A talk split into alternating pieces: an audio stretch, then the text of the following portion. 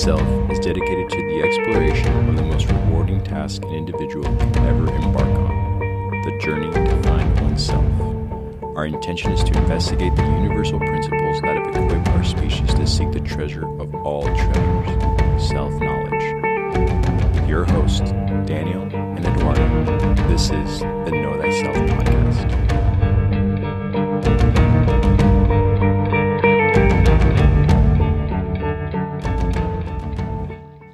do this. Cool, my guy. Welcome to the Know Thyself podcast. I'm Eduardo. I'm here with Daniel. Hello. Hey, man, good to see you. Good to see you. All right, so um, without further ado, we're going to continue our series here that we've been um, that we just started with the tarot, um, and moving on to the second card in the tarot. But funny enough, the number one with the magician, and you know the magician already, if people don't know, is is is literally the progression of the fool. I mean, the fool is going to come up in the in the deck, you know, other and other times, but here the idea that we presented last week, you can kind of follow through with this progression. And, and now that we have the knowledge or obtain the knowledge, it's time to take care of what is meant to be taken care of with that knowledge, right? So the fool is in charge. And the fool, as the number one, will break down the number one and what that means, but also like have this conversation, as we mentioned before, as how it intertwines with the energy that we're presenting with um, its astrological meaning that we brought up last week. So uh, there's a lot to unfold. And I think with having this understanding of a new beginning and opportunity, we can kind of take this conversation where it needs to go with the magician, which I'm really excited. I have so many things I want to bring up the symbols, the, um, you know, just like what it really represents. And as you were just saying, with that male, um, penetrating energy and that and the idea of we were but that we've presented with as above so below here within the card i just have so much to ask and talk about so do you want to go from there Yeah, absolutely, man. And and I love how you connected it with the the first conversation we had, which was the fool. And this very much is an interesting progression of the fool, but we have to remember too with the fool, the fool can appear anywhere. Exactly. The fool is not combined and it's not in this in this kind of order. It kind of dances around the outside. And we're going to look at what happens when we don't truly understand these energies that the magician thinks and understands and how we can play the fool to ourselves. And so we can see this like negative kind of correspondence. But I love how you brought up this this this component of the number of the card. And one thing that I want to really talk about and kind of address is this whole these these episodes where we're looking at the tarot and kind of connecting it to the astrological energy, we're really trying to see this as almost a continuation of the conversation. So this is actually going to incorporate a lot of what we spoke about last week with mm-hmm. Aries and that birth of consciousness. And we're going to really kind of look about directing that energy today. And that's where Right. Mercury is going to kind of come in and we're really going to start to see the the esoteric ruler of Aries and really where the magician needs to operate with this penetrating life force that is working through us, right? And so this as we approach like the first thing we want to look at here is this fascinating paradox. And the magician is going to present a lot of paradoxes to us because it represents Mercury, the planet, and we spoke about that with the the planetary discussions early on in the podcast. But grasping the idea that it's the number one card, it's the card with a one on it, but it's the second card of the deck. There's an interesting again, perplexity that's kind of being formed here. And what this is going to really allude to is before we can even understand that it's the first card that's labeled, but it's the second card of the deck, we also have to kind of, again, go back to that meditation that we had on the Fool card about zero. And, and this is something that has got to, we have to kind of keep into the mind space the entire meditation that we are observing the tarot is this aspect of zero. Because with one, we have something, but something doesn't come out of nothing.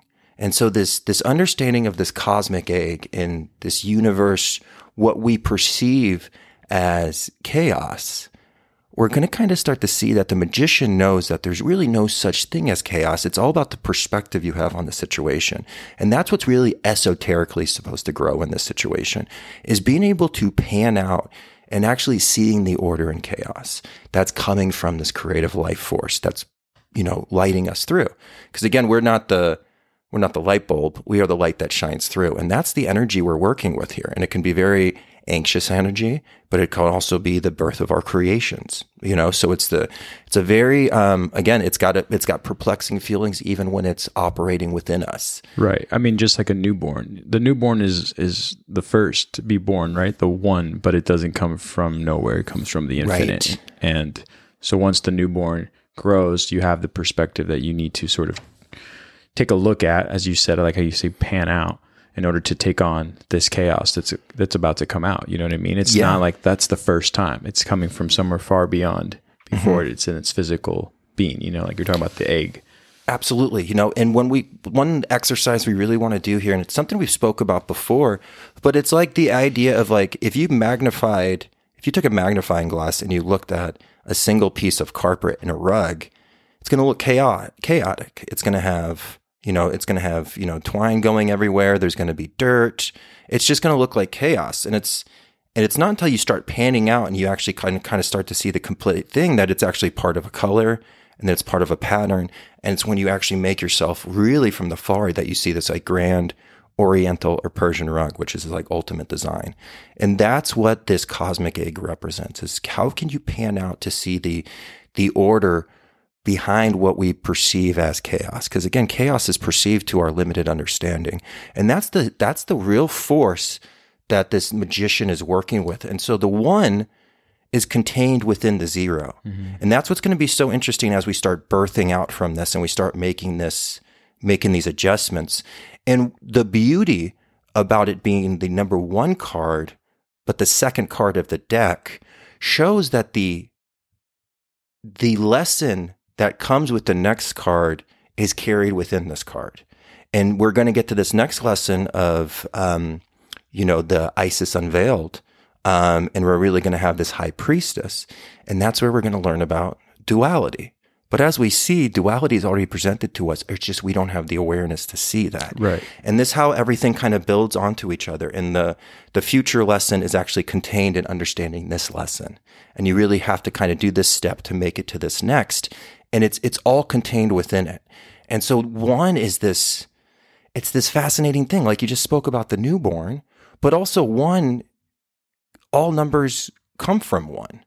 So there's this infancy about it, and then there's this deep wisdom. Right. So again, these paradoxes, this is a paradox to a muggle, but this is a great piece of wisdom to an alchemist.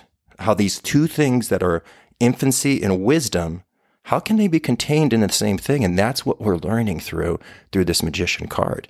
Um, and so when we kind of think about it, we have to understand just how deeply esoteric it was when the Fool card was given that cosmic egg, which is that zero. And this is again, it's pure potentiality. And what we're seeing in this in this one is the actuality of this energy making itself manifest. This this card, and we'll talk about it, is all about manifestation and creation, and kind of what we do with that energy that's again pushing through us. Oh, well said. Yeah, I mean, one thing that um, you know you need to sort of consider, at least when understanding these energies, and I like how this will allow us to roll into a conversation about that Aries energy we were talking about even in last week, but actually thinking about what you need to prepare and how to prepare these ambitions for your future and how does it you know operate in your life. You know what I mean? How are you going to channel in? this sort of energy, this this blood energy, this this fiery energy that will bring up uh, also when breaking down the symbols in the deck. But you know, having that understanding that if we are channeling in what is above down into the what is in the below into the physical realm, you know how to really go about that without there being um, just no reason for harnessing energy and then not figuring out a way to play it within the chaos. You know what I mean? Yeah, no, absolutely. And that's and that's what we're kind of seeing here. We're really starting to see this this evolution of these this understanding of esoteric information. I like uh, just really quick. I like how it's described. Um, one of so I have several things I've highlighted in different quotes and all the stuff, and I'll I'll put references out, or I'll I'll explain where I'm getting these from. But in one of the readings I was doing, I like how it explains um, the life force that fills the universe that is not gentle or benign, and I just really you know I appreciate that that that word of caution to it because it's it is it's a lot. You can understand that energy as it pours through you, but if you don't have you know the benefits of what you learned during that phases, those phases of the fool, you know, you can still find yourself in that endless amount of chaos, you know, with that energy not being used properly. Well, yeah. And, you know, and one of the things that to kind of jump in really quickly when we're kind of talking about this magician card is this is actually this is this is actually an interesting topic because the the French school of Tarot, who the English school, which is like the the Waite right the Waite Smith deck, was we we've been kind of looking at. That is more of the English school, and the French school. They'll kind of admit it that their Fool card isn't as complex and as deep as like the European tradition because it did. The fool went from being just a jester mm. to more of this like spiritual aspirant that's kind of just approaching this life with this like foolish openness, right? And so it did. It became a lot more esoteric with with kind of the English system, and they really kind of pulled in some some deeper things. But the French are like, hold your horses on this magician card. They're like, you know, what we have to really realize is the Waite Smith deck is an actualized magician. This is somebody who is actually connected to the above and the below.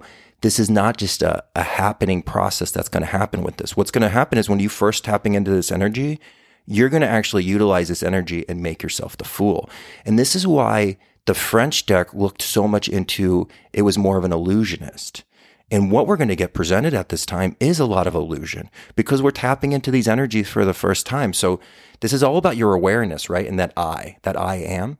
Well, we utilize this, we kind of have this connection first in the physical form, and then we kind of learn it in the mental form, and we're kind of feeling all these aspects. But even when we tap into spirituality, you're not educated enough to know how to utilize these energies. So you're going to utilize these energies and you're going to go right back to the beginning, mm-hmm. which is the fool card.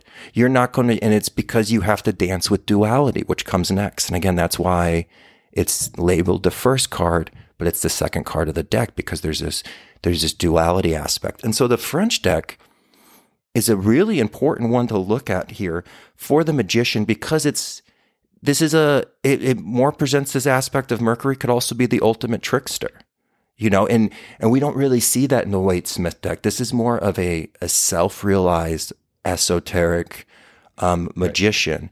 not so much the aspect that we can kind of get you know um, pulled into illusion and that's what this card also represents is the illusion that comes with false spiritual teachings false spiritual understandings limiting beliefs uh, an, an, a misunderstanding of duality and not really truly understanding how to work this energy.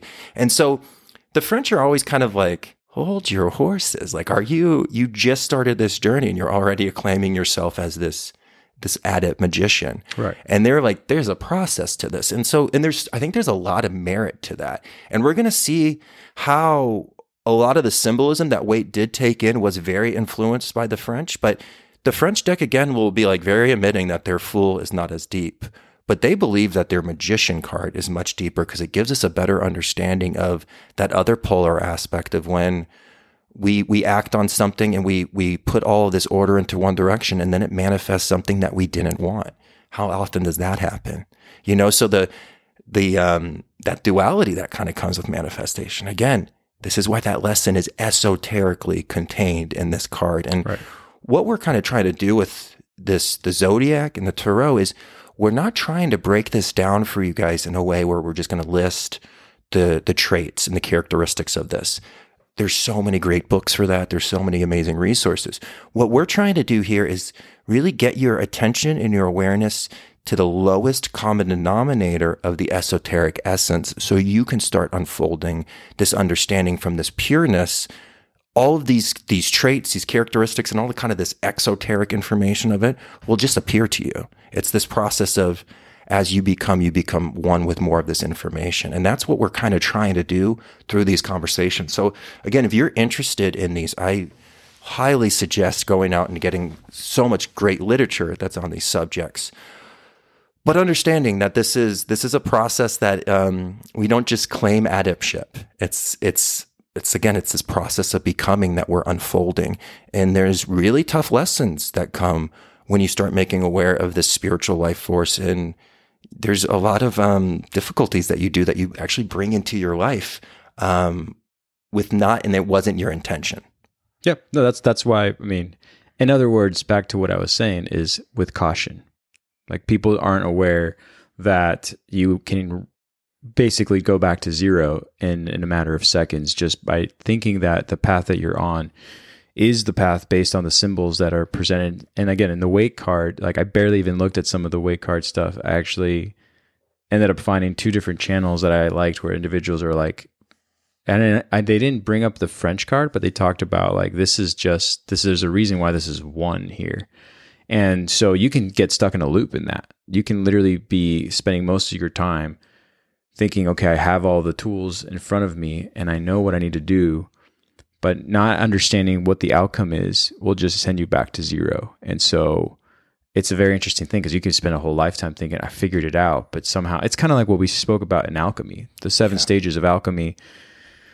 You don't just finish the seven stages and then that's it. You know, it's like, hey, good for you. Here's the finish line you only go into up into the next octave and so it's never ending so just having this information as daniel's saying i completely agree um, especially with like spiritual gurus that are out there or you know individuals who claim to be um, so spiritual you know they should always know that going back to the fool is just right on the right on the corner you know what i mean and so uh, I really like that that word of caution because I mean you'll see a little bit of that when the card is in reverse as well, like what can happen with that energy if it's inverted. Um, but I like that. Yeah, there's there should be ultimate caution with the signs and the clues that you're going to pick up and say, oh, it's all happening, but it's that's just like a fraction of what's actually occurring if you don't have the understanding of how to use the energy for good and and for pro- progression of your own soul. Um, so yeah. Yeah, no, and I think that's perfect. And you brought up that the idea of alchemy, and this is this would be the aspect of being trapped in cal- calcination, right. which is that first step, which had to do with fire. What does this have to deal with? The fire of consciousness, that that birth of life that is penetrating through us, and so we can see this. A lot of people burn in hell um, and it's this self created hell. And that's all hell is. Hell is divine fire trapped in a material compound, and we're burning in that. And we're not utilizing that for creative expression. We're not utilizing this for the rebirth and reorientation of the self. Yeah. So it burns us within. And we're going to talk about the second step um, which would be dissolution, um, when we get to the next card, which is the high priestess. And that's right. the people who drowned in the emotional waters of life. And they can never actually formulate this will because that's what this is looking at. This is looking at the, again, this, this conquering of the will, this acceptance right. of this divine birthright.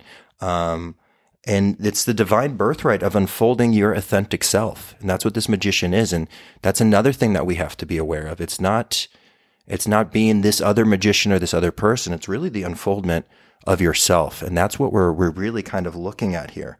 Um, and so you're right. Like the, the fool took the red pill and now it's in this process of kind of seeing how deep this rabbit hole goes and it's learning about these energies and it's actually even its approach to life is different. We're actually formulating stuff. We're actually making a plan, which is much different than the, the, the fool who was just kind of following that internal guidance, right? It was just wherever the, the path leads me, where now this is a lot more calculated. And what's going to happen with that is one, it's going to get us ends that we really like, and we're going to be able to really feel like we're a magician, but it's also going to kind of play with that idea of even becoming a sorcerer yeah. or, you know, a sorcerer by not even by intention and the road to hell is paved by good intentions. And that's a, a, deep lesson that the magician has to understand. And this is part of the process. You're going to utilize magic to get something at one point that you were not so much expecting from the situation, or it might cause, you know, and that's why it's really important to kind of understand the safety and the true ethnic, the ethic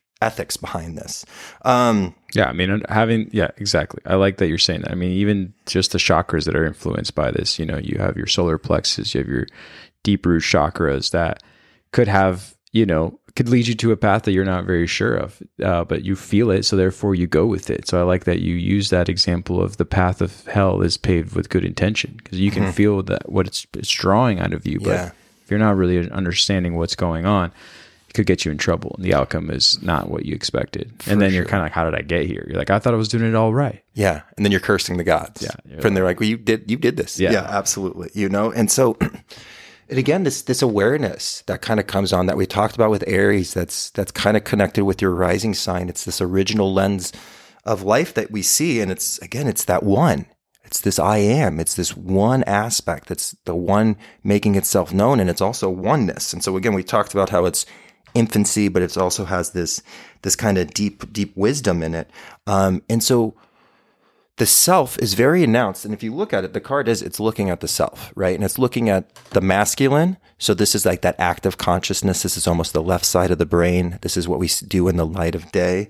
Um, and what's another thing that we kind of want to meditate on is even when we think about the, the, the sigil for the sun, right? Which is that dot followed by a, a circle. Mm-hmm you know, one thing we have to kind of think about in this exercise is not only the magician card, but even Aries is like, what's more important? Is it the circumference of the circle or the point in the middle that the circumference is built around? Mm-hmm. And that's what we're starting to see. And that's what this deep understanding of the magician is, is that you are that point. And this is this aspect of your awareness. This is the aspect of your influence. This is, this is like the orb that works around you as you unfold, whether you unfold your destiny or whether you stay on a fence the whole time. Mm. But this is that middle. And it does. It's, it's something we should meditate on. Like, where is the value of the circle? Is it the circumference around the circle or is it the point in the middle? Right. You can even look at that as the soul within the body, you know, which is like the vehicle of the soul. And so again, a lot of deeper beyond words, beyond information that can be passed into words is contained in the subject. And again, that's something we really want to turn that inner light into and really try to kind of motivate these inner realizations that are going to kind of come apart with um, even, again, just the simple aspects of it's like, well, it's the first card of the deck, but it's actually the second card of the deck. Mm-hmm. Like we have to read between those lines. The, this is where the deep information is. This is it's it's going to be beyond most books. It's going to be again, but between those spaces, if that makes sense. Absolutely. Yeah. Again, the the uh, all I hear is just you know the energy is felt and it's prominent, but your wisdom should be really you know double. You should just, you should have a, a, a, an inner conversation with yourself and be wise before you make the decisions. It's like spring is coming. I'm gonna go, you know, running through this beautiful uh, wilderness, but you know, were you prepared for darkness to come, and do you have enough water on your path towards you know just feeling motivated enough to walk through this beautiful blossoming uh, period of of of time? But are you prepared to make your walk back home? And it's like, oh, I didn't bring enough water, I didn't bring enough uh, to stay warm tonight. I'm I'm staying the night out here, and things just got dark very fast. Like I let my energy mislead me through something that's there. I mean, it's it's it's it's evident, and I think that's where there's a trickster part about it is that you're just like, oh, I see it, so I'm going to go with it. It's like, well, hold on, just do you know where you're going? Do you know what you're doing before you go go get lost? And it's like, of course I do. Like, look at it, it's beautiful. I'm on my way, and it's like, well, hold on, mm-hmm. you know. And I feel like that can be said about the Aries energy that we should talk about because I think that's this fiery um, energy that can send you in a direction, but do you know where you're going? Right. You know? Absolutely. You know, and we, we kind of spoke about that with, um, and I love that you're kind of bringing this up. And, and again, I know a lot of the astrologers are like, well, but, you know, Aries is ruled by Mars, and it very much is like the, the essence of it, this fire into life. But we really talked about how Mercury is this esoteric and it's the direction of that life force. Because you're right, we, we do have, and actually somebody brought up a great example is Achilles you know, from Greek mythology. That's a representation of Aries kind of like running towards life. Um, think about Rambo, you know, like that lone wolf kind of energy, even like not waiting for the reinforcements and like, well, we could have 20 people storm the building. It's like, oh, we could just have one. And you're like, okay, you know, and that's what this is. It's, it is, it's, it's this oneness. Um, and it's the realization that you are one, right? When we're thinking about that circumference, you're that, that point in the middle. Yeah. And so, this really is this this magician card if we want to take the woo out of it and even the magic out of it this is just the process of becoming you. Because like no one is you and you are not supposed to be anybody else. Right. and that's a deep thing that comes with this card. You can admire traits about other individuals but they're not you. And the only way of really becoming truly the true magician is really just becoming your authentic self. And that's what this unfoldment is. And so when we're thinking about this process of, well, how do I direct these energies? Well, mm-hmm. we kind of look at like, what's, what's authentic to me? What is, what am I naturally good at? What am I naturally interested in? What pulls me in life? Because we can actually, again, go with this flow and we can kind of follow this. Um, and so it's important in this stage, in this magician, like looking yourself in the eyes, like in the mirror and like, like I am Daniel from House Pawinski. Like that's me. This that is my emanation of consciousness. This is the individual I'm unfolding. I'm not Daniel Pawinski all in caps like it says on my government ID, right? That's nobody writes their name like that. I am Daniel from House of Pawinski. Nobody can ever be me and I can be never anybody else. Right. And that is the biggest thing that you can take from that magician card is the unfoldment of your authentic self. And it's truly this move to like being. And there's this, this connection, and that's why it's connected to duality, because we're going to actually kind of dance between those both worlds, but we're going to understand how to guide the womb of life to better express and unfold our authentic self, which is the, what this magician that we see in the Rider Waite, the Waite Smith deck is, is making, um, making itself shown. It is the individual who has recognized its own authentic essence. And now it's using its body, which is the vehicle of its soul, to express that and let it unfold in shared reality. Absolutely. Now, do you want to, well, do you want to, I know I keep bringing up Aries, and I think it's just because there's so much that I want to fill up in that cup of the of just that energy and say. what know, we are going to do next week is Aries part two, right? Too, you know what I mean? Because again, these were meant to be. It's like a combination, yeah, right? nice intertwining um, that we got going on. Well, you know, when you talk about the the Rider Waite card, um, do you want to go into that? Do you want to talk a little bit about what people might be seeing if they see this image, or do you want to sort of like let them all kind of figure that out? Because again, there's plenty of information on what the symbols are, including like you know the the the tools that are used in there as far as the magician has you know with the minor arcana and the images that are drawn. But do you want to like if we skip over that and we kind of go into um you know why this this this individual it looks like he's got such a firm grip on the above and the below. Do you want to go right into that well, yeah, no, absolutely, man. We'll break down the card for sure because there's so much contained in it. Yeah, so we'll do it just like we did with the Fool card. Um, you know, and just again to stress that this is, you know, the the good life is the authentic life, and just like the occult is a language, your authentic like your authentic nature is also a language, and the more you speak of it the more you communicate with it, the more you understand. It's it's like a system and a cycle that you kind of kick into. This is right. why it's so important to like live in a place that you want to learn the language. It makes it so much in, like easier because um, you immerse yourself into it. And so again, there's this active aspect of immersing ourselves into this more authentic kind of unfolding of ourselves and really kind of making this journey of one as this journey of becoming. Um, and again, this this one just plays such a a unique kind of role because this everything comes from this one, right? And everything kind of comes back to one. Like you think about it, and this isn't this was an old Egyptian numerology understanding, but they take the you multiply one by one, you get two. You multiply two by two, you get four. You multiply four by four, you get eight. I'm sorry, you add. I'm so sorry. You add these, right? Um, you add these together. Four to four, you get eight you add eight to eight, you get 16. You're back to one. And so one always is like the, it's from what we came and it's kind of from what we kind of come back to. Mm-hmm. So again, we can't even see this process as like this linear thing because it's, we move away from these, but then we also kind of come back. Remember the fool looks more like he's returning from a journey than going on a journey. You know, he's going from right to left. And we kind of read in this culture, we kind of look from like that as like almost coming back, right. left to right as kind of going out. You know what I mean? Mm-hmm. And so, um, you know, again, this, this initial pulse of life and how we direct this initial pulse of life. And we spoke about Mercury being this esoteric ruler of Aries.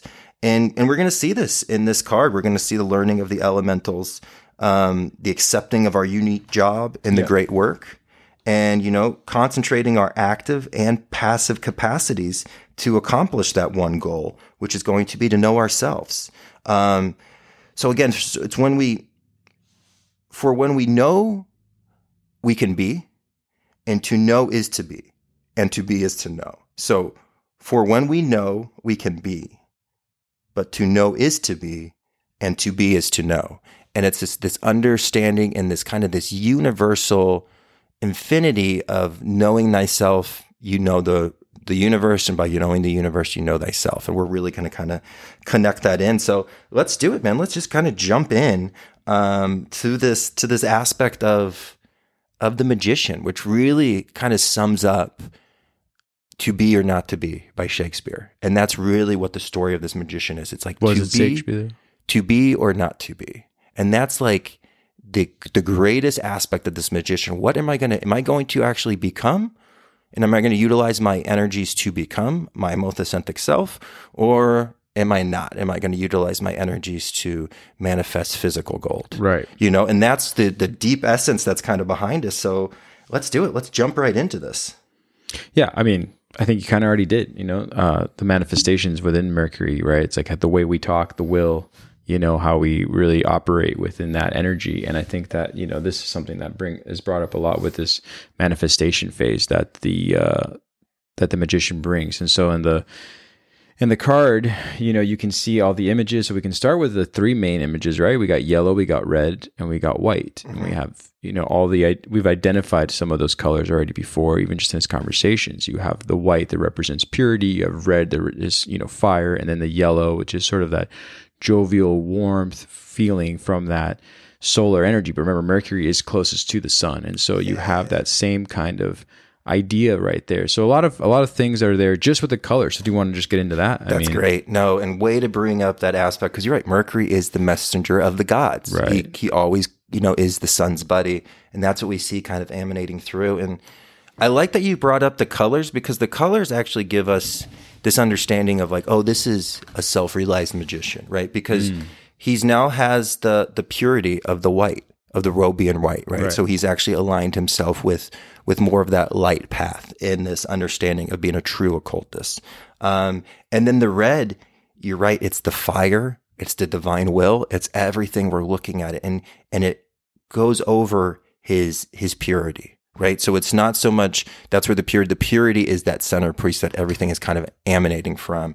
Um, so I, I love the the the looking at the colors and even just to see how differently dressed he is than the fool Yeah. you know, and like we have this more kind of put together order to the environment. And again, zero is chaos, one is this masculine energy of form. This is the first dance with form, and that's what we're what we're really looking at. Um, and so, Yeah, just the lines of how it's two dimensional, how it's set up. You know, I mean, it's not necessarily two dimensional, but you know what I mean. Like the fool, it's how it's drawn in. It's just sort of gives you that interpretation. And again, this is the best part about understanding the tarot and having these energies sort of express themselves to you is that you know within even just the concept of Fibonacci sequence or like art in itself, you see how this represents chaos and here's a little more order, and that's kind of how the magician is sort of drawn. It's like everything is sort of in plain sight. You know what I mean? Um, I, although the lilies, though, the lilies in the in in the image are like the one thing that kind of like engulfs the whole idea of the right angles. Because you know when you look at the magician, I don't know if you're looking at the image. Are you looking at the image right now? oh, most Yeah, definitely. okay, cool. Because I, I don't have it next to me right now, but I'm just going off of memory. But you know how I'm saying how it kind of just has a form where it's sort of like Yeah. all in there. It's more know? lines. Yeah, It's like the number one. Yes. You know, which is so interesting because we're going to see more curves come with the next one, you know? And so, and you see this with the alphabet. Look at A. Yeah. It's all lines. Look at B. It's curves. Curves, yeah. There's actually a womb there, and that's the emotional. And we actually do a breakdown of the alphabet that I need to to complete on the Patreon. You But haven't it goes- completed that? I thought there's like you have like a three setup there. it- it's when I just get rambling, man. It's been oh. tough in this age of Pi- in Pisces. Oh. Yeah. I've definitely been a little bit more of a cruise, you know, and it's also been because I, I was visiting family, Right, right. You know, and then But it's in a nice order for those who are listening in our Patreon. Somewhat. because you can go to the Patreon account and it goes one, two, three. So cool. it's like it's so we're making our way, and I'm excited, and and I think that that's going to be a big project that we're going to work on, and you so working on. it. Well, we're working on it. I'll, Oh, I'll help you in any way I can, but like, but um. I love talking about the alphabet. You know, And we will, yeah, we'll get into it. And yeah, look at, I love even almost like his form. You can almost like see an A in there with like how the belt comes across. And the cool, the, the belt, if you actually really zoom in, it's actually kind of nice because I actually forgot my um, deck today. I'm like a fool not a magician. And I uh, am able to zoom in. And, and if you actually zoom in, that rope is actually contained where it almost looks like snakes. The snakes connected. And again, those snakes are white. So we have that purity of the lower self of that desire Right. making itself pure. So we actually kind of have a little bit of Scorpio energy sneaking in here, kind of talking about that kund- kundalini, kundalini, um, and the serpent wisdom. But it's it's contained with purity. It's not protruding out like you see in some Egyptian sculptures where the snake's coming out of the waist. That's the lowest. That's your sexual energies getting their lowest expression. So sexual sexual energies are the same as creative energies. One you create a baby, the other thing you create like an art piece, but it's the same kind of thing. It's Right. taking force and putting it into form, right?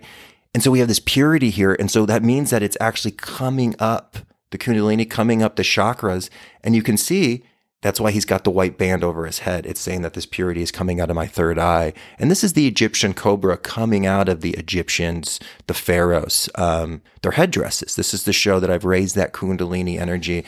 It's not getting a negative desire based expression. It's more coming out as like community inspiration rather than desire. Does that make sense? It does. or passion, I should say, passion turning into inspiration. Okay. Okay. Okay. Okay. Because again, man, I mean, uh, and I don't want to get all over the place. So we're talking about the three colors, and I think we kind of did a, a, a good job at covering that. For now, we can put that on the shelf, and not even on the shelf, but just like moving into what most people are probably looking at, which is like all the obvious symbols. But one thing I want to go back to from the beginning that you brought up, and you know, it's it's an interesting way of describing this, but that male penetrating energy and you know when you look at the wand it kind of has that you know you, it, but it's but it's going in both directions you know it's it's up and it's down and uh let's kind of talk about that because you do have that male intellect that's going through this and, and again i don't want to jump into uh, the other uh ar- items that are within the the minor arca- arcana that talk about you know what those those represent but you did bring that up and so it Yeah. does have that kind of like penetrating energy if you Right. will right so Yeah. And I mean, it does. It represents the male phallus. And Right. so when you even think about intercourse, this is like the penetrating, where Exactly. the other is the housing of this penetrating energy. So even if we go back to squaring the circle, this is the this is the life force of God. And remember, God spills over. It needs a container and a cup. This is that energy that spills over. He's he's Right. he's al- always spilling over, and he needs a, a container, a housing unit, or a mansion, like we spoke about with the Bible when it said, "My Father's house has many mansions." That's what they're talking about. It's these it's these bigger containers of this energy, and so not only are these tarot cards housing of this universal energy, but we are housing of this universal energy, and that's what's kind of making through us. And so, you know, the the aspect of um, you know the colors the wand um and we think about the obelisk and this is why cities either have an obelisk like we see with the national the the washington monument. Yeah it's a big old phallus. Big phallus and this is also what the clock tower represents. Clock tower you're too far from it. You can't see the time. Like what's the purpose of a clock tower? You have to be very close to see the time of that. That's because this is a generator of energy and this is what you build cities around. Right. and it usually has a big space that's the womb and it's the carriers of this energy. And there's esoteric deep secrets to this and this is why every big city has something like this because it's actually um, it's like a grounding and that's exactly what the magician's doing. He's grounding this life force with that magic wand. Um, and it truly is it's that obelisk penetrating energy. Right. Right? Yep. Um, and so, yeah. And do you, and there's, um, and there's really importance with it, obviously being in his right hand. Yeah, I mean, Right. well, you know, if you look at the image that we're probably looking at, you know, well, we can talk about how he's pointing, you know, I mean, but the firm grip that he has on his right hand, not on his left. His left hand is, is pointing down at the physical realm. You know, it's the, it's it's down below, but what is above is that right hand, and what he's operating with that side of of the of just even the brain, you know, on how he's connecting to the divine. Yeah. you know what I mean. But his grip on the one also can, can is very telling. You know, it's not like he's holding it loosely; he's holding it with affirmation. You know what I mean.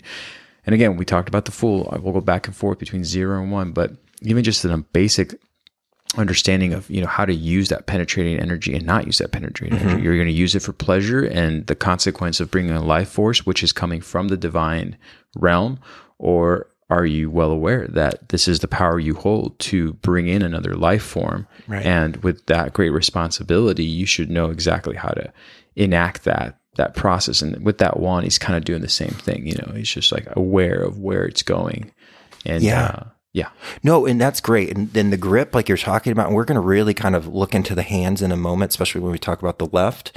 Um, but you're right. He's got a grip on this that's much different than the fool's grip, grip on his magic wand, which held his things, right? Yeah. It was like, it was almost like the, the young individual who doesn't know that he actually has like Merlin's wand and he's just like playing with it, right? Yeah. He doesn't know that he's got like all these powers. And we're going to see that how the grip of how they hold this because for the majority of the major arcana we're going to see that there is a firm grip sometimes it's not going to be in the air and it's going to be actually grounded into the earth hmm. but there's going to be a firmness to it and it's only the fool card in the world card that they're kind of holding this energy loosely. And again that's like the completion that's the kind of the alpha omega of this story. Um, but we're going to kind of see that. So these everything needs to kind of have awareness. And like you said it's on the right hand which represents the right hand path. This works of kind of connecting to the divine energy and then making it come out of us through the manifestation of the mm-hmm. left. And the left kind of represents more of the physical analytical masculine energy. Right side is more of the feminine. So again we also see as why this magician is self-realized is because again he understands duality. And although that lesson hasn't been presented to us this magician has been through this. And so this could be the process of becoming and we could be at this stage or we could be um, kind of learning um, a lesson at this point you know? Um, but the we do we have it kind of pointed to the sky. And before we even talk about the hands the all the flowers around to still kind of give that that full energy of beauty. Because remember, the fool was holding that flower in his hand. and It was like this very delicate thing. And so that energy is still within us because again, one comes from zero. So it has it has the essences of zero in Right. it. All numbers are contained within zero.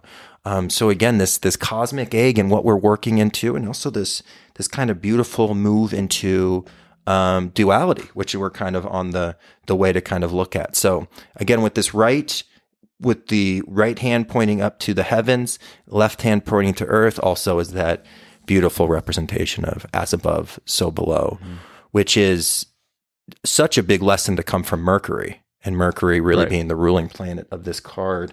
Um, we can kind of see that we can kind of see that energy. Um, and so let's kind of talk about this this left hand because this is this is actually the more important hand I would say because this is actually that energy getting pushed and actually pointed. And this card is all about consciousness, Right. action, and creation, and giving life meaning and direction.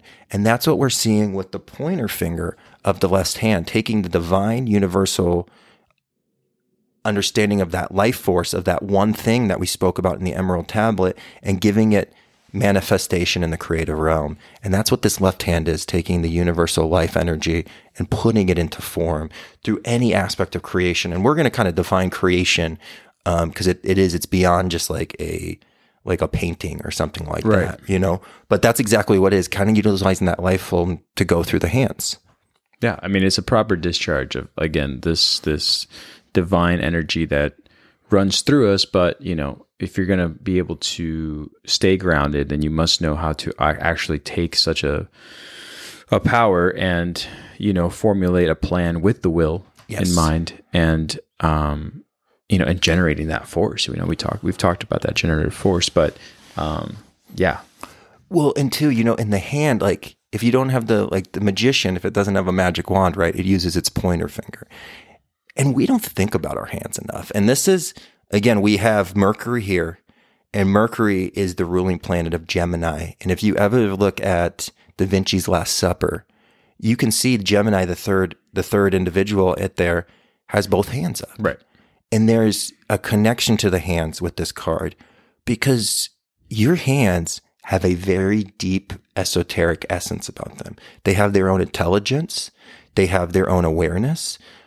How does your hand know how to naturally grip something? Without having being told how to do it, it has it naturally has its thing. And some people's hands are more intuitive, and some of their hands, some people's hands can like work better. Like these are the artists that never have to get trained, and they can just take that creative force and put it through Exactly. form through the hands. And so not only is it the spoken word, but the hands are very important to the esoteric and the occult because again, not only do they have their own sense of intelligence, they also have their own awareness. Have you ever had your hand in a bad spot, maybe like a car door or anything that was closing, And you, without you even reacting, your hand moved away from it. It's almost like your hands have eyes. They have receptors from when you shake hands with people. You might be unsure about somebody and then you shake their hands and it can push a better direction of whether you should trust this person or like maybe I should be a little bit more cautious with this person by the touching of those hands. You can calm somebody in such a deep way and be of support by just putting your hand on their shoulders. Exactly. You know, and then there's some people whose like energy you don't like, and if they touch you, you're like, oh my god, no, get it off. You know, like it's it's a different kind of thing, and of course we're kind of receivers of it.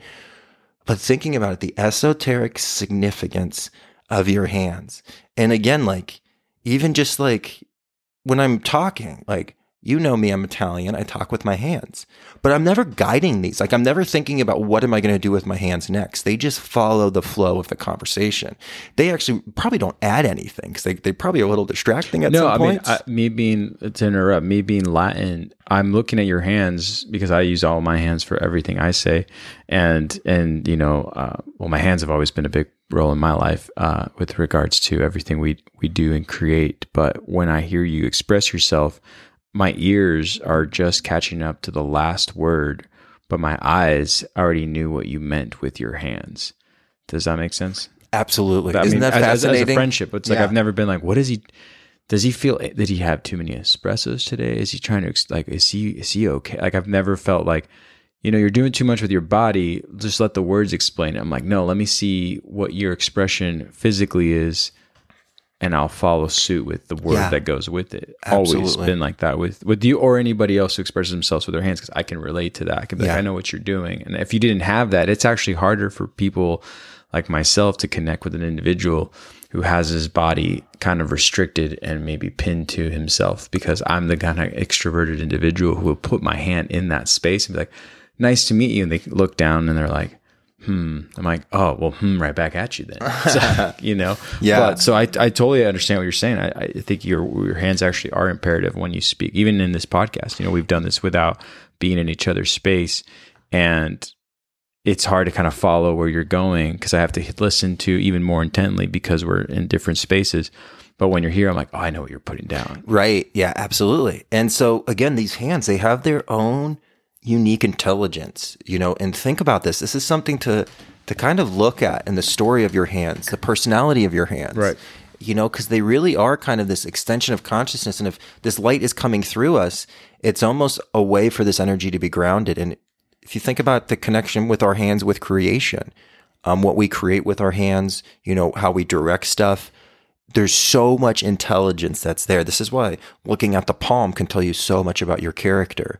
There's a deep wisdom in the hands. And even, you know, the hand you offer individuals is, is very important. And so just as again, a lot of the things that we like to do on here is to give esoteric exercises. And this is truly the meditation of what is the intelligence of this? And how is it that I can just like form a grip and there's like this natural element to it. And even your hand can kind of do things like grab stuff that you're not even aware of is falling, like it's already there. What is that? You know, and this is something that the Egyptians really, really looked into was the hands. Um, and also in Hindu mythology, we see a Right. lot of connections with the hands. And so understanding that, building that relationship and seeing that this is really like a, a magic wand of yours.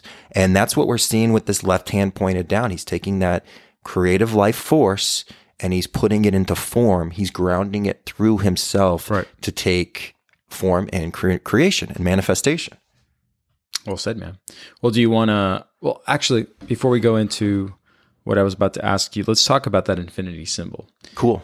You know, let's go. Let's go there. So we, we've been with the colors. We talk about the one, and we talk about his position, right, and his disposition, and what he's doing with that, and how he's bringing that into manifestation from one direction to the other. But there's that symbol that's that's above him, right? Yeah. This this infinity symbol. So let's go right into that. Yeah, no, absolutely. And this is very much with an ode to some of the old Renaissance decks because a lot of this magician card, he would actually have the magician hat on. Uh, and this was seen as a, a deeply connected thing. It would always have the infinite um, symbol within the hat. It would be kind of like this hat that we'd see the front and the back, and there would be this infinite. And what this is really kind of calling for is again this desire and this understanding of duality and the the two fishes swimming into one and this is almost that connection with almost pisces eh, like information which is which is the ultimate end of the zodiac so again from that infinity symbol we know we come from the infinite which is the cosmic egg but this isn't showing um, a new kid on a block in spiritual development. Like he has made it to be able to understand infinite. He can understand the interplay between the active consciousness as well as the passive component of consciousness. And so again, we're kind of getting hints about what we need to contain in this lesson that's going to be more unfolded in that next lesson. Right. But again, this infinite interplay between the above and the below and the infinite imp- interplay between the internal and the external and not seeing them as two different things. We see the internal as the separate thing of the external, but it, the internal is what's, is the force that's pushing out right? And that's what's going out to create this five sense reality that we're having this experience through. Well, just like the example really quick about you using your hands. That's how I was sort of expressing that or adding to what you meant is that what comes they're, they're all within one. Yes. You're, you're pulling out from within to the out, but the outward expression is the result of what the inner expression is actually trying to get to the essence of that energy. You know what I'm saying? Yeah. So that's why again, I appreciate when you use your hands. right i love that i love that man and that's that's exactly what we're talking about here it's this it's this interplay and seeing the dance between the physical and the magic right this is the magician's being aware of the two worlds that it's operating in and it's the middle point you know we are the we are what how consciousness evolves is through us as this I, as the center of that circle consciousness can work through us and that's what this entire journey is it's unfolding that authentic unique creative expression that is all of us. Exactly. But again, it's not pulling in and not trying to be like anybody else, nor follow anybody else's path to the T, because that's not your path. Those, Exactly. You have your own unfoldment, you have your own journey. Right. And I think it's imperative, you know, when we talk about magic and we talk about the distinction of magic, you know, it's funny, even when we were opening up this conversation about how if you look at the card um, as an exoteric um, perspective or have an understanding from it from just an only exoteric um, perspective, I should say. You know, you're only harming yourself. Just like uh, I'm trying to think of something that's sort of wrapped up on all this, like the secret. You know, um, many individuals will live by that and there's no offense to anybody that um, you know really fully hardly believes in in the ideas of what that book represents if you haven't read that book but you find a lot of individuals just sort of either dismissing or going down the wrong path within the idea of what this energy can bring to you um, but not being aware of the consequence that also comes with it if you don't understand how to use it. And so, Right. again, you talked about this in the beginning with this card, and I think it's important to to you know continue reiterating that because again, with magic, you know, there comes this great responsibility that we've talked about before. But yeah, let's sort of get into this idea of magic because again, these talents that we all have. You were talking about hands, Yeah. and I think it's a great thing to to um, you know incorporate because we all have admiration for any any of us who can express our talent, especially through a physical um, art. But what is the outcome of it? What is it doing for the the, the betterment of consciousness and how to raise that consciousness to um, a, a level that others may not be aware that they can do themselves and being that example with that power.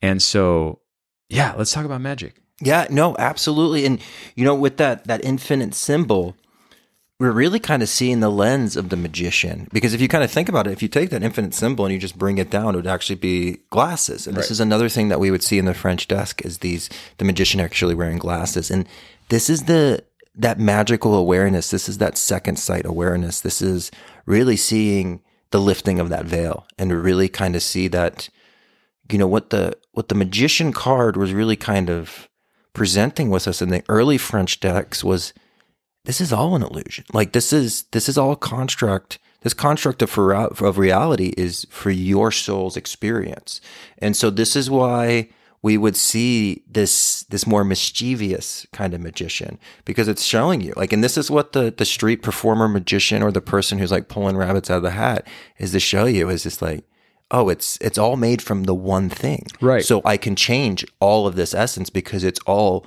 has the same lowest common denominator, which was that one thing that we spoke about in the Emerald Tablet. I love you're saying that. You know, and so that's all the magician is showing us. Right. And so there can be a lot of illusion, but this is also what it's telling you is, you know, that aspect of yourself. Um, we can, you know, we can not see it, we can get deceived by it, but it's also your becoming is it's the same thing. It's like how do we utilize this energy because the same energy that can make us in a world of illusion is the same one that gets us out of the illusion. So it's interesting that the the magician is the maze and the way out of the maze, which is kind of fascinating. Oh, that's awesome. Well, I like that you're talking about the oneness because even like so, um, something as simple as the talent of an individual who can play the music. Now, the music is is already been broken down into so many different. Um, I guess it's been divided into so many fractions of what it comes from, and that being the oneness. So in music, you have these notes, and these notes are put together, and by they're put together, they make a sound. The sound emanates a frequency and a vibration. But even the Egyptians knew better than to not play certain uh, notes because those notes open realms to things that were darker and not needed for this physical realm. You know, even I think the, or I should say the, the Greeks would talk about certain music, musical tones that they should not be touching on because they were like, well, we know how we could use that for manipulation or for the changing of hearts.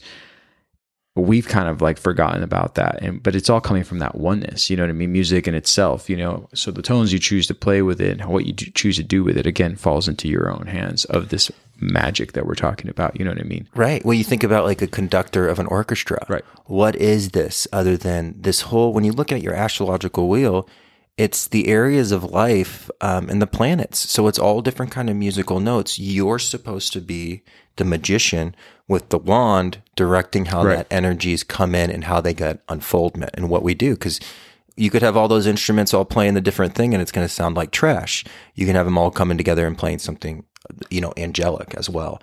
And the potentials are there. It just depends on what you're doing with the energy. And so again, this this aspect of Mercury, um, this aspect of being a magician, and in this conversation about the magician is great because it also really tends to the four elements that are on that table, which is like the last thing that we're looking at. And I'm just going to tap into um, a Mark Passio because he simplified magic in the easiest way possible. And the, the definition of magic is influencing change in accordance to the will. And so that's magic. Now, the definition of sorcery is influencing change in accordance to the will.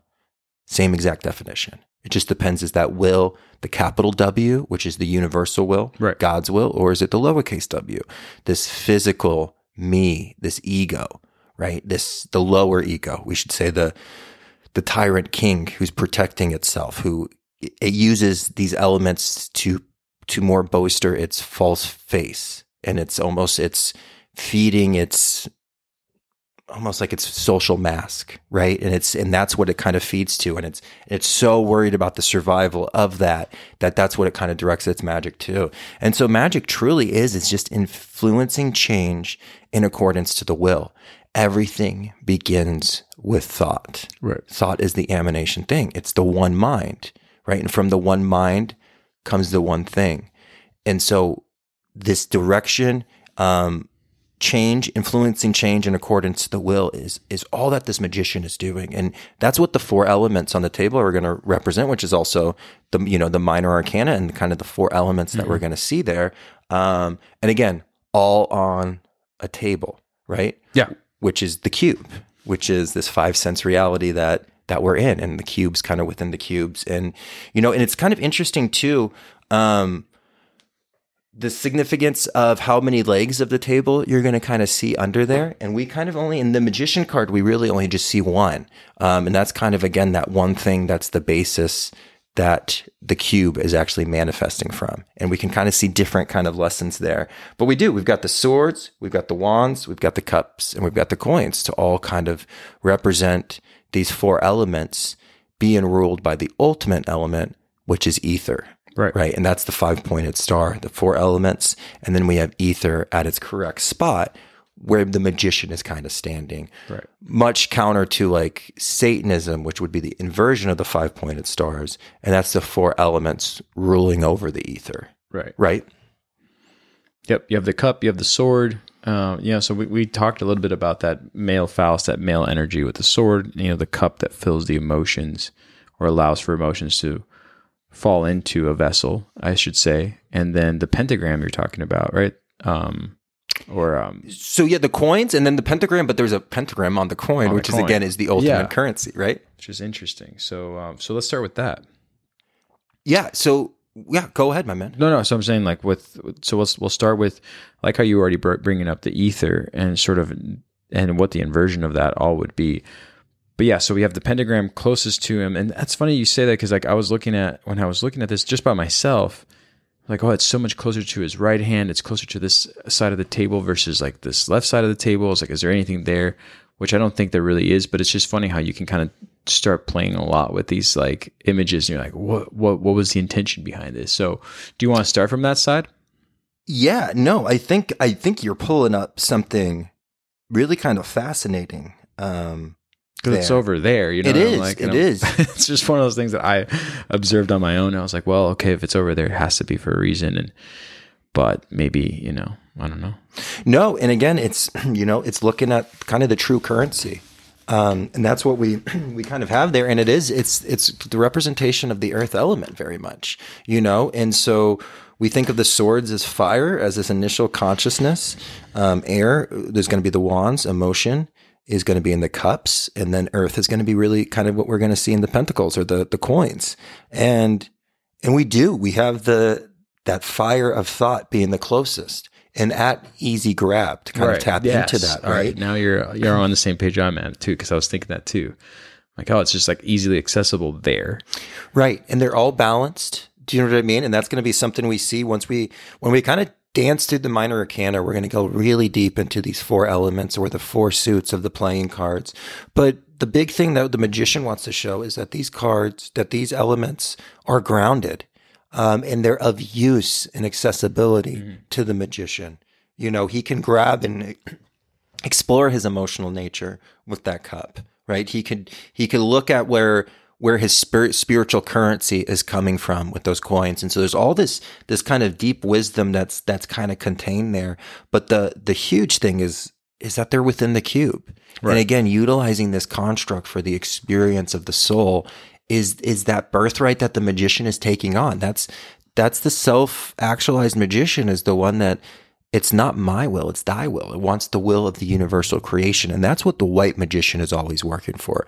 It's only to unfold the evolution of consciousness. And this is something we're going to kind of learn with this magician card is because we've utilized our magic to nurture certain fountains in our life. And so when we first utilize this magician card, we nurture the physical fountain. Hmm. And that's what we can kind of utilize these elements for. And think about this in the process of your life. This was this was you doing magic early on in life. What that was was you realized at one point if your stomach growled and you cried, your mother would come over and feed you.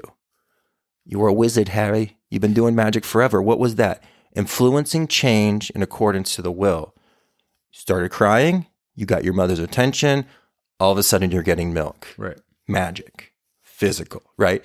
And so what we're going to kind of see is this is this magic on the physical. We kind of start filling that fountain. And then what's going to happen is as we're going to kind of go through this journey, we're going to see that we've, you know, been feeling the the mental fountain, the emotional fountain. And what we're really uh, adapting to as this adept, as this self realized magician, is the understanding to the fountain that we're supposed to feed is the spiritual. And if you feed the spiritual, it's the fountain that feeds all fountains and it will nurture the emotional self. It will nurture the physical self and it will nurture um, even the mental self. And that's the fountain that feeds. That's the fountain also that's able to do rebirth. You know, we're going to talk about this when we talk about like Scorpio. You can't do rebirth on the physical. You can't destroy your body and be reborn. You can't even do it on the mental. That's like a mental breakdown. And that can actually kind of make you lose your sense of self. The only way you can actually be able to spiritually kill yourself and be reborn is in the spiritual room, which is mm-hmm. really, really important. That's what the magician is learning here. There's a fountain that feeds all fountains. Getting back to the lowest common denominator, that essence. And that's exactly what we, we're trying to do in these conversations. It's not so much a detailed explanation of this, this, this, this. It's just, it's focusing on that essence and that lowest common denominator so we can be the you know, we can kind of partake in this journey and this, if we tap into that essence, that essence will start unfolding in ourselves. And, you know, just like we say, like you start to notice these cards, these cards start to notice you and you'll see you'll get big insight by, um, you know, just thinking about this archetype or just meditating on even the hands, like we spoke about. Right. Right. No, and I think that's again the, the lessons that these cards leave behind for those who are just listening and they're like, man, what are these guys, you know, going between their conversation of like what they want to express in the esoteric, but also representing the exoteric and having this uh, complex understanding and uh, how do I start? Where do I begin? I mean, these cards, that's what they're doing for you. It's like take a breath, take a step back. We're only on number one, technically the second, but we're on number one. And so we'll keep going back and forth, you know, expressing this just like in alchemy. Again, yeah. like I, I, alchemy was always a, a, shame that it that it ended so quick, but it never ended really, you right. know. But people are like, "Oh, you should talk more." I'm like, "There will be more to talk about," and mm-hmm. there's a mm-hmm. reason why they were biweekly when we did those back then as well, to give the space to have the resonance that we need to, to let it kind of land where it's supposed to. And these cards are doing the same thing, right? You know what I mean? You can definitely pull a deck out right now and just start going through them, and you're like, okay, but like it's never going to have its proper meaning and it won't lend itself to you if you're not lending itself to your if you're not lending it to yourself you know making that connection first and having um, the need to have a deeper understanding of what unfoldment is because you know i can give you a key but if you are not prepared to find out what's on the other side of that door you just harmed yourself by just taking action too quickly and mm-hmm. un, you know unopen undis, or discovering an, un, and opening an unknown realm and I feel like these cards are giving you this sort of caution again of like, hey, this is here for a reason, and then this is here for a reason. Which one of the two do you understand first? Because it's easy to just, you know, fall into like, well, look at that. Look at the physical. Look at that sword. Look at that cup. Look at all, all that's on the table. And It's like you're just missing a whole bunch of, you know, cues here on what's actually happening above the table, above mm-hmm. the waistline, above what's going on on the other half you know, while he's pointing and what he's pointing at. Um, so yeah. Yeah. No, that was perfect, man. That one kind of making it back to that one thing that and one that one mind, right? Um, and and two, I found this this great definition for creativity, um, and it was it was making something real out of the possibilities of life perfect. That right. is my favorite explanation I've heard of creativity. And again, we I talk about this a lot with native charts, and I'll be like, "Hey, what's like your creative? What what's like a creative expression of yours?" And people always think of like canvas and paintbrushes. Isn't that so funny? I was just going to say, are they going to say something to do with pencils and coloring? Because like that's where it gets limited to. That's where like, it gets limited to, and oh, it's a great so expression that you do with. Yeah, it right. is a great expression, but go on. So yeah, it's it's so simple, like, and it just like the definition of magic, right? Um, making something real out of the possibilities of life is creativity. So again, this this divine will that's working through us is pure potentiality. The one creates form out of that potentiality. It's actually putting it into a direction. Even if you just look at one, it looks like a pointing finger of like that way, mm-hmm. right? Mm-hmm. Um, and, and that's what we're kind of seeing. And again, it's that it's that protruding force that's that's kind of coming through.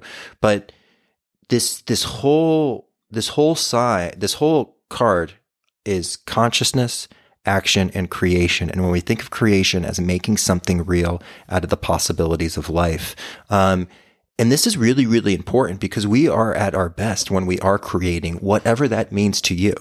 You know, again, and that's, that's something we have to understand and be authentic about, right? Like, remember, like, there's traits you can like about people, but that's not your path. Like, you can pull in those certain things, right. but you are not them. You know, like, yeah, I would love to act like Tom Hardy and be a badass in situations, but like, that's not me. You know, now I can learn how he keeps composure under stressful situation, look at stuff like that, but like, I'm not supposed to act like that, nor was, you know, is anybody else supposed to kind of act like me. And when we really kind of get into that authentic nature of ourselves, we really approach our own Genesis. Right. And that's what this is looking at because, you know, Genesis 1 in the beginning, God created the heaven and the earth. That is, that is this first, sign. that is mm-hmm. this, this magician card. In the beginning, God created the heaven and the earth. This is the above and the below. And we also see that in the New Testament in Revelations 22, 13, when he says, I am the Alpha and Omega, the beginning and the end, the first and the last. This is what we're seeing with this magician card. And Right. again, it's this, it's this cycle. These aren't these like, it's not this linear approach, nor is life. It's this aspect of cycles. And this again kind of radiates that importance of that infinite sign above his head. I love it, man. I love it. I, I love that most of the conversation we had, and just like anything that, I mean, for those who are listening right now or listen to the podcast, you know, my intention behind everything I do with this podcast isn't to re-express knowledge or re, you know, reiterate something you can find out for yourself. It's more of the intention behind what we can do for all of us in regards to our evolution of consciousness. And these cards have have done this from such a long time ago. You know, there's a it's a book I read like I don't mean probably like 10 years ago and it's called Shake the World. And what I like about this author, um, I just looked up his name again, so I apologize to the author, but it's James Marshall Reilly, I believe. But one of the things he brings up in these stories is something I've talked talked about in, in a lot of this um, with the podcast is like, you know, the words we've used to substitute an action are kind of tricky because it's not until you're much older that you understand the intention behind the definition of that word. And like in this case would be like being philanthropical, like being philanthropy is that creativity that we're talking about, but it's so complex because people are like, oh, he was very charitable, and with his charity, he created this, and but there was this uh, endeavor that came before it, and somehow the endeavor channeled the charitable action. But in reality, the individuals in this book weren't acting out of just trying to be philanthropical, but they are acting out of like there's a problem and there could be a solution. And through this creativity, I can bring that solution um, in a very meaningful way without there being sort of an interruption of like my goal. And so, like, um, and not to give credit to, you know, people that I don't really uh, know too much about, but like everyone's familiar with like the guy from Tom's, right? So it's like you have this guy who wants to give individuals a shoe. So here we go. And so people are like, oh, I, I can relate to that. But re- in reality, that creativity you're talking about is special. That it's more broad than what people suspect. As far as like, well, do I have to be so good as to make a clothing line or a shoe or a canvas? And it's like, no. Like the intention, the attention of what you're after, the creativity will come about from you lending yourself to the above and bringing into the below. Does that make sense? Yeah, And so people, no. I think, go about it so in such a complex way. And again, that word like philo- to be philanthropical is just already like doing you not a disservice, but it's kind of like, well, I guess I got to be like that. It's like, look, the creativity that will come from your heart, from what you want to put out into the world, will come through you from the above and come out into the below, and it and it just channels through. So Yeah. that's like what I like about the way this card kind of is. Again, giving you caution that like you might know all the pieces, but what are you doing? What's the outcome? Right. And are you sure you want to go down this path? Even if you find the one pointing down that path, it's like, are you ready for that? You know? Yeah. Um, No, yeah. and, and that's a good point too with how this creative energy works is this creative energy is not something to be grasped either and held on to. Right. The more we express it, the more we have room to kind of fill up that cup again. And so this is important to kind of express this energy. And this is understanding this because they, they did a great breakdown in the 78 degrees of wisdom talking about how like, this is the energy you can kind of partake in at like a sporting event where you feel Oh, like yeah, you're going to talk about they that. talked about that. You feel like you're going to explode. It's true. You know, and I remembered this, like, especially when I was like a young sports fan. Like, I remember just like not being able to sleep that night after like a crazy, whether it was like watching a game, like nothing I was actually physically involved in, but you're tapping into this, this creative energy of potential because we don't know the outcome of the we- game. So it's energy of potential at this point, right? We talked about this. You brought this up. You said we won the game, and you're like, "Well, you weren't playing in the game," but you're right. I mean, we kind of did channel something together. Yeah, no, and know? absolutely. And this is what we kind of learn is just like, well, hey, this that same life force is the same creative life force. And so what we try to do is we understand moments that we can tap into this as a group and they're beautiful, but we kind of are left unfulfilled. And this is why the tradesmen, this is why the spiritual uh, person is is putting that energy into a form that they can actually understand and see. And this is why we want to utilize this creation energy for manifestation in our own life rather than just partaking. Now, we, again, we can we connect through our community. We'll talk about it with the 11th house. That's really really important. But just understanding that this energy can cut um, if we hold on to it too much as we see it as like a power structure for ourselves Right. it will become dormant within ourselves and so you know holding our art back actually kills the artist inside and talking about like the the aspects of like people who donate money and stuff like this um this is a deep esoteric secret Exactly. you know because some of these now some of these individuals truly care about stuff and they make amazing donations. And um you know i love it. And if they want to send my cat to college i'll totally let them do it. Um but some do it as like economic reasons because they know that currency is energy and it's the same as creative energy the more you give out, the more you get back. And if you sit and just put money in your bank account, it becomes stagnant and it dies. And so these individuals, this is why they're always investing this. The people that are in the know, the occultists, always investing into something new. They're always making their money work for them rather than just sitting in an account because they know it's all about this ebb and flow. And so this is why sometimes they'll just drop like crazy money on a, um, like a, a charity project. And again, some people really do care about this, but some we know we know who they are.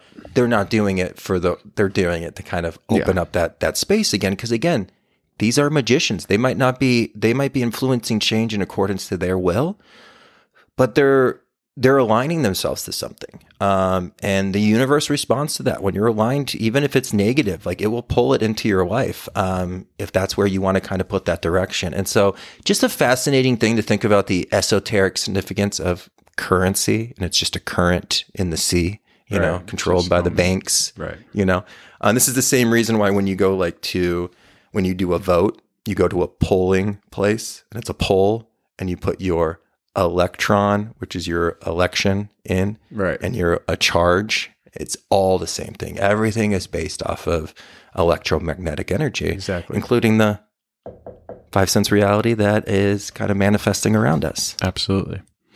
Absolutely. And then again, you know, you have these these symbols um, right in front of you, but if you don't know how to apply them, or you do know how to apply them, there is a consequence that comes with it. And I think that's what's great about you know these um, these symbols in the tarot, because they're not necessarily telling you take this path or that path, but it's your path if you know what to see, look for, and what to actually you know do um, from within to with to, to the out versus the other way around you know? And i think a lot of people that's where the mistake they make is they make that inversion and they think okay like now i'm going to figure this out now. And it's like well Yep, absolutely. And again, you know the that magician is never going to be truly successful in that physical. And so again, that that aspect of it being the first card, but it's the second card of the deck, that duality, that infinite that we kind of dance with with that infinite symbol, the dance between the infinite and the finite is is where this magician kind of finds itself in. And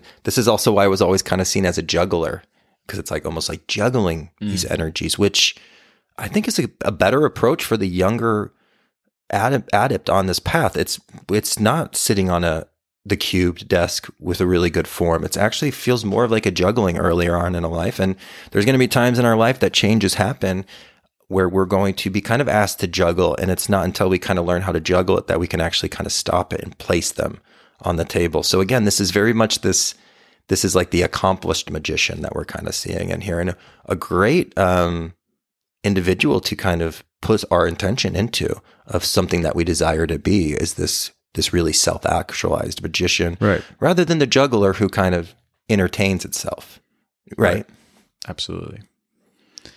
Yeah. Well, um, I think we kind of covered everything that I wanted to talk about. If there's anything else you want to add into, I mean, I'm just fascinated that we can actually have these conversations through the tarot and and through the labors of Hercules with just the unfoldment of the being, you know, the human being uh, coming to a place of understanding and great wisdom that allows him to start back at the beginning again right but with better intention and with a positive outcome for for everyone and so like yeah um so many more things to discuss um with uh, for what's coming next. But um, yeah, anything else you want to say, man? No, man. I think I love that you spoke about that that aspect of just being, and I think that's an important thing to kind of leave this note on because that's what this card is asking us to be is just to being, and and it's this process of just being. It's that the magician card is is what's in between our breath in and our exhalation. It's that a little Yeah. time in between. The magician card is the dash on the grave site. You know, the breath into life was when we were born. The breath out of life is that death date. That magician is just that little dash, you know, but is so important because that's all where all the life is. And so we are, when we're, we're humans beings, we're human beings and we are bringing life forward through us, right? And we can bring life forward through us by simply being. And that's kind of what this magician calls. So again, it's this understanding of the elements, but we really see the magician almost have more of a hands off approach rather than like, I'm going to change every such thing. It's more of this awareness of kind of seeing how things unfold, things, how things develop. And we can even get into like a deeper aspect of like the chaos magician, everything that kind of comes from that. But you know, it's uh, it's kind of a beautiful journey. I'm excited to kind of keep continuing this with you. And again, we're going to kind of talk about the Fool card and the Magician as we go through this process. So, just the beginning of this very Just great the conversation. beginning. Um, cool, man. Well, uh, thank you to our patron members, Thank you to a patron, all of our listeners, all right? the listeners, all the all the wonderful artists who reach out to us daily. If I'm not on, on uh, social platforms and Daniel is, or vice versa, it's always just a treat to see you know renditions, uh, expressions, whatever you may bring to the forefront in the and through the podcast. It's a beautiful thing that you use this platform to express that, and I think that uh, that means more to me at least than than most know. You know, think it's what makes us foolish in the way that we handle some other things. Because I'm like, oh, this is already a great currency. You know what I mean? Yeah. Like this is amazing that people are just so loving and so direct with with their energy and and willing to share it as we're willing to share our time here on this show. Um, Yeah. We are inspired each and every day by each and every one of you. And so, yeah, so cool when you share your art, your life experiences. Um, yeah, it's just kind of the best. cool. Well, uh, until next time, I suppose. Until next time.